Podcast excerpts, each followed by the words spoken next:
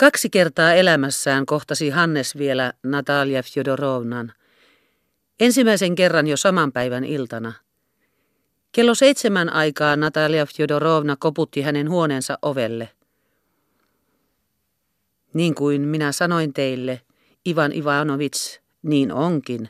Minun on onnistunut saada täysi selvä, kuten tästä todistuksesta nyt itse näette, sanoi Natalia Fjodorovna, antaen Hannekselle paperin. Täysin valmistautuneena tällaiseen tietoon ja surtuaan suruansa itsekseen, Hannes nyt osasi jo jotenkin sujuvasti harjoittaa isännän kohteliaisuutta, siten paransa mukaan sovittaakseen ensitylyytensä Natalia Fjodorovnaan kohtaan. Hän tarjosi vieraallensa teetä ja koetti puhua muusta, jopa laskea leikkiäkin. Muuan seikka, sanoi hän, herätti minussa aamupäivällä suurenlaista uteliaisuutta. Te sanoitte opiskelevanne tuossa laitoksessa. Kuinka se on selitettävä? No niin, opiskelen, tutkin elämää, vastasi Natalia Fjodorovna.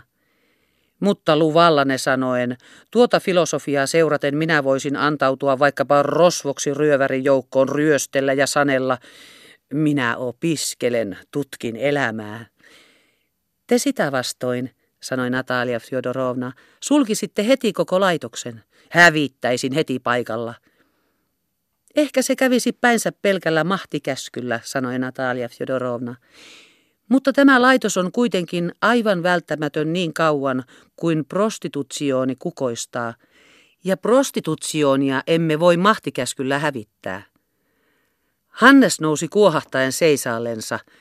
Miksi emme voi prostitutsionia hävittää? Se on hävitettävä ja sen voi hävittää. En ainakaan minä tiedä, mitä varten eläisin ellen sitä hävittääkseni. Natalia Fjodorovna katsahti hänen iloisesti hämmästyneenä, mutta sanoi vitkaan. Minusta näyttää, että täytyy olla upseeri käsittääkseen yhteiskunnallisia asioita noin lapsellisesti. Ja minun täytyy sanoa, että ellette katso prostitutionilaitoksen olevan heti perustuksia myöten hävitettävän, niin minä mieluummin olen kanssanne keskustelematta yhteiskunnallisista asioista. Natalia Fedorovna näytti yhä enemmän hämmästyvän. Niin juuri, jatkoi Hannes. Tämä kysymys on minulle kaiken muun alfa ja omega. Ja juuri tällä hetkellä, kun olen lapseni kadottanut, enkä ainoastaan lasta, vaan Minun täytyy sanoa se teille. Olen ikuisiksi kadottanut sen naisen kunnioituksen, jota paitsi... Hanneksen rinta kuorsahti näitä sanoja sanoessa vastoin hänen tahtoansa, ja koko hänen ruumiinsa hytkähti, niin ettei hän voinut lopettaa lausettaan. Mutta huomattuaan, että Natalia Fjodorovna vedet silmissä koko nopeasti muruja pöydältä hakien sanoja lohduttaakseen häntä, Kokosi Hannes miehekkyytensä kaikki voimat ja tavattoman kovalla ja karkealla äänellä rykien kurkkuansa selväksi huusi, ettei Natalia Fjodorovnalla ollut teetä lasissa ja rupesi suurella puuhalla uutta teetä hänelle valmistamaan. Sanalla sanoen, huusi hän yhä samalla äänellä. Tarkoitan sanoa, että tämän tapauksen perästä minä olen lujemmin kuin koskaan ennen päättänyt, että prostitutsioni on hävitettävä maan tasalle. Kuulkaahan, maan tasalle. Natalia Fjodorovna koetti nyt tämän kovan äänen viereen tulla mahdollisimman sävyisellä ja varovaisella nuotilla. Ivan Ivanovits, te suuresti erehdytte, jos luulette, etten minä ole prostitutionilaitoksen vihollinen. Sellainen otaksuminen tuntuu minusta päinvastoin melkein persoonalliselta loukkaukselta. Tietäkää siis, että minä pidän prostitutionia pahimpana yhteiskunnallisena mätähaavana. Tietysti, Ivan Ivanovits, tietysti. No, no, innostui Hannes ja oli lyödä Natalia Fedorovnaa olalle suuren ystävyyden tunteen merkiksi, niin kuin oli lyhistänyt Gregorin. Mutta, sanoi Natalia Fedorovna, älkää Herran nimessä sanoko enää mutta, mutta, naurahti Natalia Fjodorovna ja lisäsi niin vienosti kuin taisi. Prostitutsioni on sittenkin välttämätön seuraus vääristä yhteiskunnallisista oloista, jotka siis ensin ovat hävitettävät. Mitä tarkoitatte? Onko mitään suurempaa vääryyttä kuin prostitutsioni? Ivan Ivanovits, onko mitään pahempaa tautia kuin isorokko, mutta eihän sitä parannetta repimällä pois rupia. Taudin syy on löydettävä. Prostitutsioni on kaupungin tuottama tauti. Eikö se ole äärimmäinen seuraus köyhien pakosta jättää maansa ja muuttaa kaupunkiin rahan palvelukseen? Sanoessaan sanat köyhien pakosta Natalia Fjodorovna ei voinutkaan säilyttää sitä vienon nöyrää äänilajia, jolla nähtävästi oli aikonut loppuun asti keskustella. Ääni värähti mielenkuohusta ja silmät ihmeellisesti terottuivat. Suokaa anteeksi, sanoi Hannes.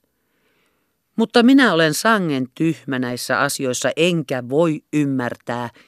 Te puhutte pakosta, mutta mikä voisi pakottaa ihmisiä vastoin heidän tahtoansa muuttamaan kaupunkeihin? Natalia Fjodorovnan suupielissä värähti nolo hymähdys, ja hän katseli hyvän aikaa Hannekseen ennen kuin rupesi jatkamaan. Ilmeisesti mielessään harkiten, oliko Hanneksen kysymys todella tietämättömyyttä vai ehkä viekkautta. Yhä pitäen Hannesta silmällä hän sanoi hitaasti – Eiköhän talonpoikia pakota kaupunkeihin maan puute. Mutta Hannes rupesi tätä asiaa niin rehellisen syvällisesti miettimään, että Natalia Fjodorovnalta katoisivat kaikki epäilykset, ja hän sanoi hilpeästi, niin, niin, Ivan Ivanovits, te katsotte minun suu auki uskomatta suuressa Venäjässä voivan olla maanpuutetta, mutta kyllä meillä on asianlaita sama kuin muuallakin maailmassa. Maa on viekkaudella ja väkivallalla riistetty työväen käsistä, joka sen vuoksi laumoittain siirtyy rahan palvelukseen. Eikö teidänkin maassanne ole niin? Hannes joutui pulaan. Hän ei todellakaan tiennyt maalaisista asioista mitään muuta kuin minkä oli kuullut joskus vaarin jankuttavan joistakin veneojan metsäjaoista, joilla toiset olivat tehneet toiset torppareikseen. No niin, sanoi Natalia Fedorovna. Puhukaamme siis vaan Venäjän oloista, joita ainakin minä tunnen. En tahtoisi kuitenkaan myöntää, että yksistään meidän työväessämme olisi vapauden ja ihmisarvon tunto sammunut, vaan minä olen paljon matkustellut ja kaikkialla näen samaa. Työväki ei enää tunne mitään häpeää siitä, että se rahan edestä palvelee meitä, kumartelee meitä, kiillottelee meidän kenkiämme, juoksee meidän asioillamme. Se myy itsensä mihin tahansa. Se tekee kaikkia tuota nöyryyttävää, minkä vuoksi me sitä juuri halveksimme. Jopa pidämme alempirotuisina olentoina. Se myy itsensä kuskiksi, lakejaksi, piiaksi, yhden tekevää, poliisiksi, urkkiaksi – Näitä sanoessa Natalia Fjodorovnan hengitys kävi äkkiä epätasaiseksi, joten hänen täytyi hetkeksi pysähtyä. Vasta kun hengitys oli jälleen tasottunut, koitti hän alkaa taas nöyrällä sävyllä, mutta ei onnistunut pitemmälle kuin ensimmäiseen lauseeseen. Ivan Ivanovits, te sanotte, Prostitutsioni on hävitettävä, mutta en minä tiedä, mikä ero tässä oikeastaan on, jos ihminen kerran on oppinut myymään ruumiin voimansa enin tarjoavalle kysymättä, mihin niitä käytetään. Miksi sitten pidettäisiin erikoisempana häpeänä itse ruumiinkaan myymistä? Natalia Fjodorovna ei voinut hillitä itseänsä, vaan hengitti taas tiheään ja hänen kasvojensa lihakset nytkähtelivät hullunkurisesti ja ääni vavahteli mielenkuohusta. Myydä rahasta ruumiin voimat sille, joka niillä tekee mitä ikinä haluaa, ja myydä rahasta ruumi sille, joka tekee sillä mitä haluaa. Mikä ero siinä on? Edellistä harjoittavat etupäässä miehet, jälkimmäistä etupäässä naiset. Eikö se ole vaan luonnollinen jatko ja huippu asiain kehityksessä? Onko urkkia parempi kuin prostituerattu? Sanokaa te. Minä en todellakaan tiedä. Hengen ahdistus ei antanut Natalia Fjodorovnan sanoa pitemmälle. Väliajan täyttääksensä Hannes sanoi. Olette siis sitä mieltä, että täytyy ennen kaikkea antaa talonpojille riittävästi maa-alaa. Natalia Fjodorovna voitti äkkiä mielenkuohunsa ja sanoi kylmän tyynesti. Olen mieluummin sitä mieltä, että talonpojan täytyy ennen kaikkea ottaa itsellensä riittävästi maata. Ymmärtämättä mitään eroa tässä Hannes tokaisi iloisesti. No jos niin on, niin mitäpäs muuta kuin annetaan hänelle kylläksi maata. Natalia Fjodorovna kohottautui vähän tuolillansa, katsahti väsyneesti Hannekseen ja sanoi vieläkin tyynemmin. Maata ei voi antaa, ellei sitä joltakin oteta. Siis otettakoon, huusi Hannes, innostuneena saavutettuun yksimielisyyteen heidän välillänsä. Natalia Fjodorovna piirteli sormellaan kirjainta leipämurujen joukkoon. Aivan oikein, Ivan Ivanovits, mutta siinä tapauksessa kehottaisin teitä puhumaan ainoastaan kuiskaamalla, sillä seinätkin sellaisiin ehdotuksiin höristävät korviansa. Natalia Fjodorovnan kasvot olivat muuttuneet ankariksi ja jokin voimakas ylpeyden ilme alkoi tehdä ne yhä vieraammiksi ja pelottavammiksi Hannekselle. Mutta te varmaankaan ette tiedä, mitä sanotte, jatkoi Natalia Fjodorovna. Keltä maa olisi otettava? Eikö juuri niiltä, joita te, herra luutnantti, palvelette kantaessanne tuota upseerin pukua? Vai ettekö luule isäntäne pyytävän teidän palvelustanne juuri maan riistämiseen talonpojilta? Olettehan valalla vannonut tottelevanne häntä. Älkää siis puhuko minulle aikeestanne hävittää prostitutionia – sillä juuri te itse, suojellessanne väkivallalla maan anastusta ja pakottaessanne kansaa rahan palvelukseen, olette kaiken ihmisalennuksen, sen alhaisen orjamielen ja sen porttolain oikea synnyttäjä. Nyt näytti Natalia Fjodorovnan kasvot muuttuvan jälleen lempeämmiksi, mutta jokin ylimyksellinen, itsetietoinen ylemmyyden ilme oli yhä vallalla. Hannes tunsi yhä enemmän pienenevänsä hänen edessään. Natalia Fjodorovna kasvamistaan kasvoi. Tuijottaen hänen kasvoihinsa Hannes hämmästyen tarkkasi niiden piirteitä. Mistä olikaan Natalia Fjodorovnalle ilmestynyt tuo hieno ja kuitenkin niin korskea ilme nenän ja silmäkulmien yhtymä kohtaan? Miksi ei Hannes ennen ollut huomannut hänen ylpeästi kaareutuvaa aatelisnenäänsä? Kuinka oli käynyt, että se sama pieni, apinamainen ihminen, jota Hannes oli vielä äskettäin uskaltanut hermostuneesti kohdella, nyt oli kasvanut jättiläiseksi hänen eteensä ja kohta kokonaan hallitsi häntä. Ainoastaan teidän hirmuinen tietämättömyytenne, herra luutnantti, voi suoda teille jotain puolustusta. Minä näen, että tekin olette nousukas niin kuin enimmät teidän kaltaisenne. Te olette vapautensa jo unohtaneen ja orjiksi kasvaneen työväen lapsia, siksi itsekin olette voinut rahapalkasta myydä oman tuntonne ja toimintavapautenne. Lempeys taas katosi Natalia Fjodorovnan kasvoista. Silmät alkoivat säkenöidä, sanat hehkuivat kuin maanalaisen pätsin purkausta. Hannes kalpenemistaan kalpeni. Voi teitä raukkoja, jotka porttoloita mukaan hävitätte ja huomenna juoksette komennosta ihmisiä tappamaan. Voi teitä viheliäisiä, jotka viekkaudella ja väkivallalla olette kansan opettaneet rahasta myymään pyhät työvoimansa ja pyhät ruumiinsa teidän oikkujenne palvelemiseen. Voi teitä elämän sammuttajia, voi teitä laulun ja runouden tukahuttajia, voi teitä vapaan ihmisyhteyden hajottajia. Voi teitä kuolleiden kylien ja mätien kaupunkien rakentajia, joissa te rahasta tanssitatte, rahasta laulatatte, rahasta soitatatte. Voi teitä vapauden hävittäjiä, voi teitä mässääjiä kuolleen elämän haudalla, voi teitä... Natalia Fjodorovna olisi sanonut vieläkin enemmän, mutta nyt kuului koputus, ja Gregor Gregorovits, ollen jotenkin päissään, avasi oven lupaa odottamatta – hänen jäljessään tulivat sisälle myös Baris Mihailovits ja Aleksei Dmitrievits. Uu, pani Gregor Gregorovits, nostaen silmäkulmansa hullunkurisen korkealle, ollen hämmästyvinään niin kuin muka tahtomatta häiritessä kahta rakastunutta. Natalia Fjodorovna katsahti Baris Mihailovitsiin, nousi ja nolosti hymähtäen odottamatta esittelyä poistui. Kun Hannes, saatettua Natalia Fjodorovnan, tuli eteisestä takaisin, sanoi Gregor Gregorovits. Nää, nää, nää, nää, veliseni. Kyllähän me arvasimme, että tässä on nainen pelissä, mutta että se olisi ollut niin loistava kaunotar, sitä emme toki osanneet aavistaa sanalla sanoen. Me olemme tulleet tänne vahtimaan sinua, ettet enää jäisi tutkinnosta. Pullot taskuissa tietysti. Usko minulle kaunottaresi nimi, nää, nää, nää.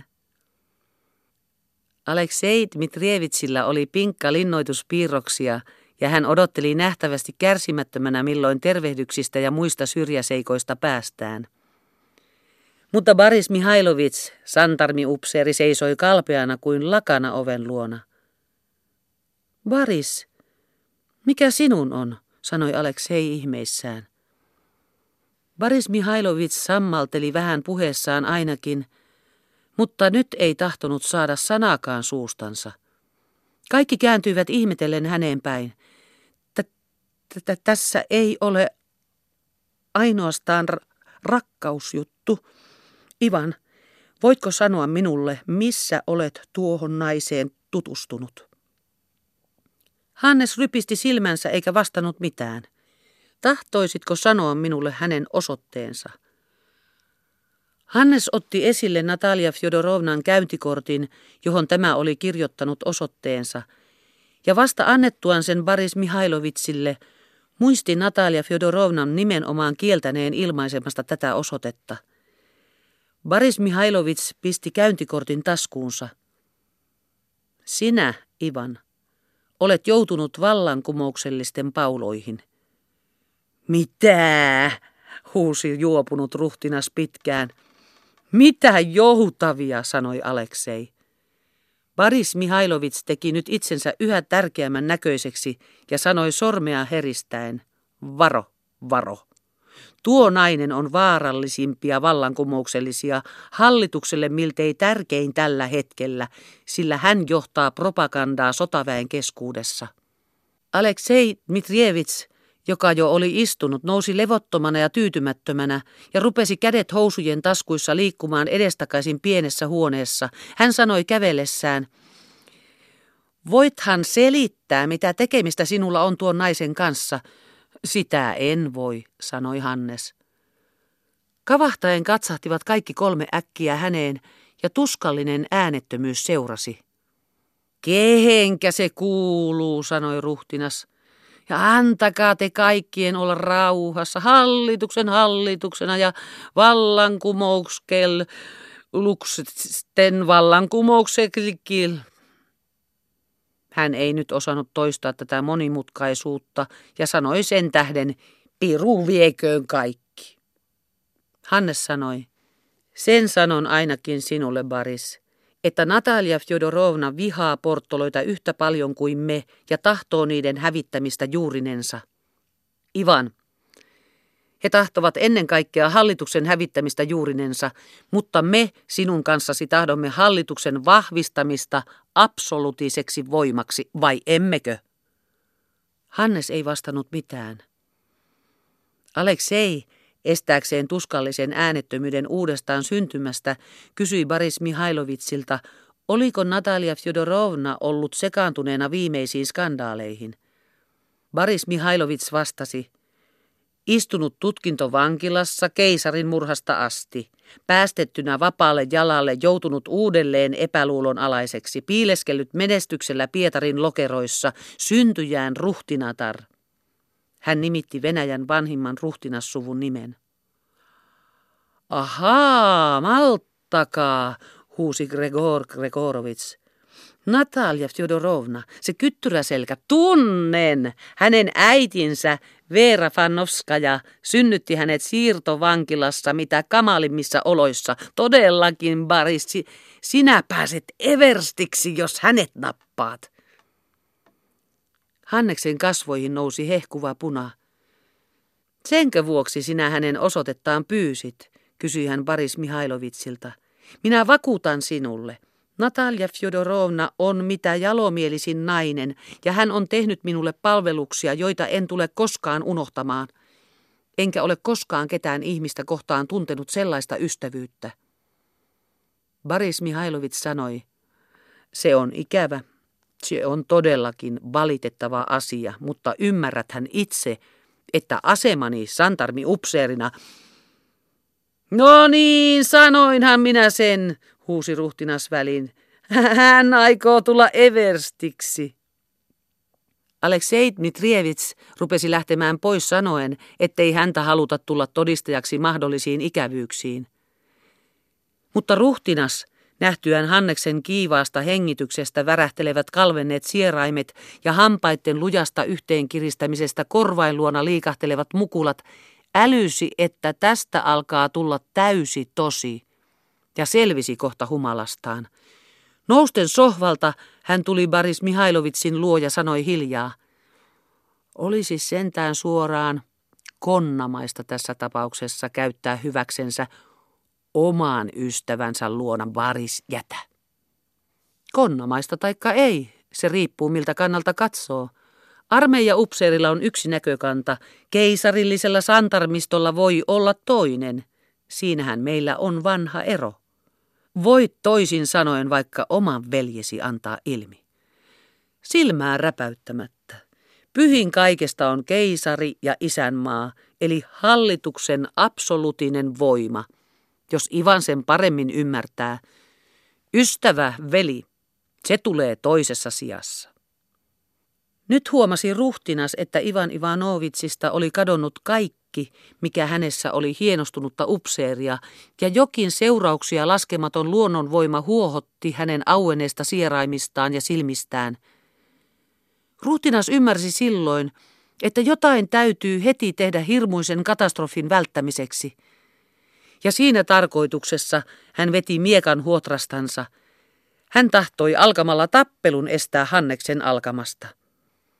Ja minä sanon sinulle, huusi hän mukaan äärimmäisessä vimmassa Baris Mihailovitsille, että ellet heti vannon luopuvasi siitä aikeesta, sivallan minä sinut päättömäksi tuohon paikkaan.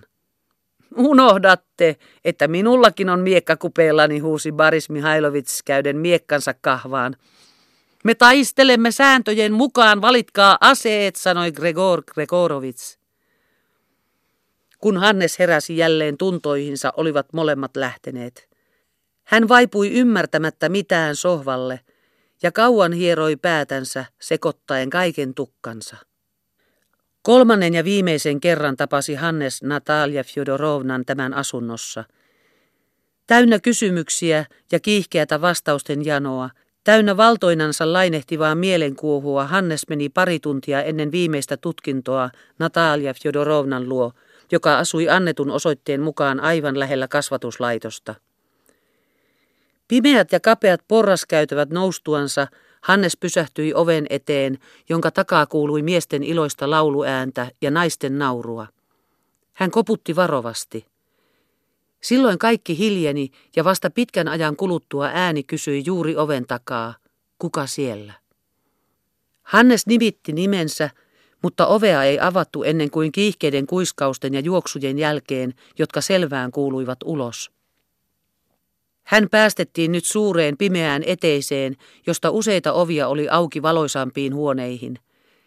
Näistä kurkisteli uteliaasti nuorta väkeä, isotukkaisia miesylioppilaita ja säikähtäneitä kurssilaisnaisia – Siis niitä tavallisia ylioppilaskortteereja, joissa mies- ja naisylioppilaat elävät keskinäistä siviiliavioliittoa, siten tarvitsematta porttoloita. Hanneksen kysymykseen Natalia Fjodorovnasta vastattiin hänelle yhtä aikaa kahdella tavalla. Toisaalta sanottiin, täällä ei asu mitään sellaista, toisaalta kuului, ei ole kotona. Ilmeisesti eivät olleet ehtineet sopia yhteisestä valheesta, jonka vuoksi Hannes sanoi, minä odotan. Täällä ei ole teitä varten mitään sopivaa odotuspaikkaa, rohkeni kaunis pieni nainen huomauttaa. Mutta ennen kuin tuli ratkaistuksi, Hannesko suostuu tottelemaan uloskäskyä, vai toiset tulevat pakotetuiksi tarjoamaan hänelle tuolia, ilmestyi Natalia Fjodorovna esille. Sekä iloisesti että nuhtelevasti hän sanoi kohta, Ivan Ivanovits, enkö kieltänyt teitä? Muut asukkaat vetäytyivät nyt huoneihinsa niin kuin simpukat kuoriinsa. Natalia Fjodorovna vei Hanneksen pimeästä eteisestä pieneen kyökkiin, joka samalla oli hänen oma olinpaikkansa. Täällä he, istuen toinen pienen kirstun päällä ja toinen selättömällä tuolilla, keskustelivat ensin kauan aikaa ylioppilaiden ja kurssilaisnaisten elämästä. Sillä niin paljon kuin Hannes aikoikin vielä kysellä niitä samoja asioita, joista Natalia Fjodorovna oli hänen luonaan puhunut, oli tieto ylioppilaiden ja heidän hilpeäen säestäjäensä elämästä ja suhteesta porttoloihin hänelle melkein yhtä tärkeä. Hyvä. Jos sellainen miekkonen saapi tulevaisuudessa sen viran, jota varten hän nyt lukee, ottaa hän tytön kyllä vaimoksensa ja omistaa lapset, mutta jollei luvut onnistu. Heillä tavallisesti ei ole lapsia, sanoi Natalia Fjodorovna. Kuinka se on mahdollista, sanoi Hannes ihmetyksestä kohottautuen ja rehellisesti räpyttäen silmiensä. Se on kyllä mahdollista, vaikka tosin hirmuista, sanoi Natalia Fjodorovna alakuloisesti. Ja ikään kuin puolustaakseen niitä raukkoja, joita hän täällä nähtävästi äidillisesti hoiti kyökistänsä ruokkien, koitti hän ihmettelevälle Ivan Ivanovitsille selittää. Teidän täytyy ymmärtää, etteivät he ajattele tulevaisuuttansa minkään viransaannin muodossa, vaan he elävät kaikki pikaisen ja täydellisen olojen mullistuksen toivossa. Mutta miksi he sitten lukevat, mullistaisivat? Natalia Fjodorovna huokaisi raskaasti. Täytyyhän kahleissakin ollen jotain tehdä. Ei, Ivan Ivanovits, jättäkäämme tämä asia – Siihen minun sydämeni vielä kerran pakahtuu. En kestä.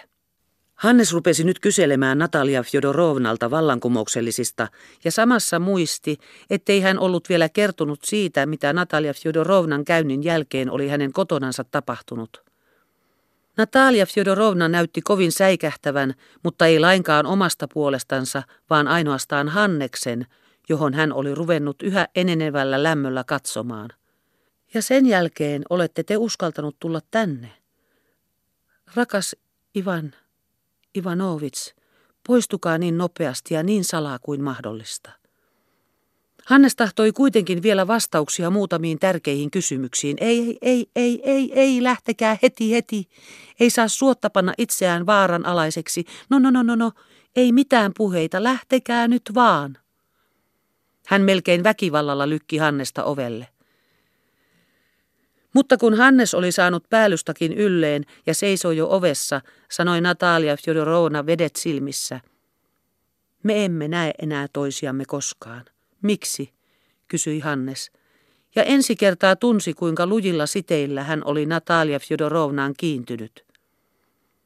Natalia Fjodorovna ei vastannut, vaan sanoi, minä neuvon teidät toisen ystävän luo, joka teille kaikki selittää, mutta me emme näe enää toisiamme. Nimitti kadun ja numeron. Sanokaa häntä aina vaan Vasiliksi. Älkää koskaan kysykö muuta nimeä. Sinutelkaa ja sallikaa hänen sinutella teitä. Hän selittää teille kaikki ja paljon paremmin kuin minä. Vähän voin ilmaista. Hän on kuuluisan vallankumousperheen jäsen. Toiset ovat kaikki mikä kotivankiloissa, mikä Siperiassa – ja jos joku pääseekin vapaaksi, joutuu kohta jälleen. Isä, kenraali, suuri, joka suunnalle jäykkänä törröttävä tukka, silmät huhkaimen, itse ajaa lapsiansa kokouksiin. Mikä mies sinä olet, sanoo, kun tämmöisenä aikana et mene kokoukseen. Ja kun saa tiedon lapsiensa vangitsemisesta, murahtaa. Aina ovat sanoneet kelpopojaksi. Nyt itse näin. Mutta Vasili asuu erillään – paremman toimintamahdollisuuden vuoksi. Jos he ottavat teidät perheeseen, onnittelen minä teitä. Pääsette kaikki tietämään. Tulette maailmalle tarpeelliseksi ihmiseksi. Hyvästi ainiaaksi, Ivan Ivanovits. Kun Hannes tuli kadulle, löivät tapulin kellot jossain kuutta. Hän oli tunnin verran myöhästynyt tutkinnosta. Se on hyvä, sanoi hän itsekseen. Räpytteli vähän aikaan silmiään ja sitten päättäväisyyden ilme katseessa suuntasi askeleensa Natalia Fjodorovnan antaman osoitteen mukaan. Natalia Fjodorovna oli oikeassa. He olivat nähneet toisensa viimeisen kerran, sillä kolmen päivän kuluttua antoi Baris Mihailovits hänet ilmi ja hän hävisi ainiaksi vankiloihin.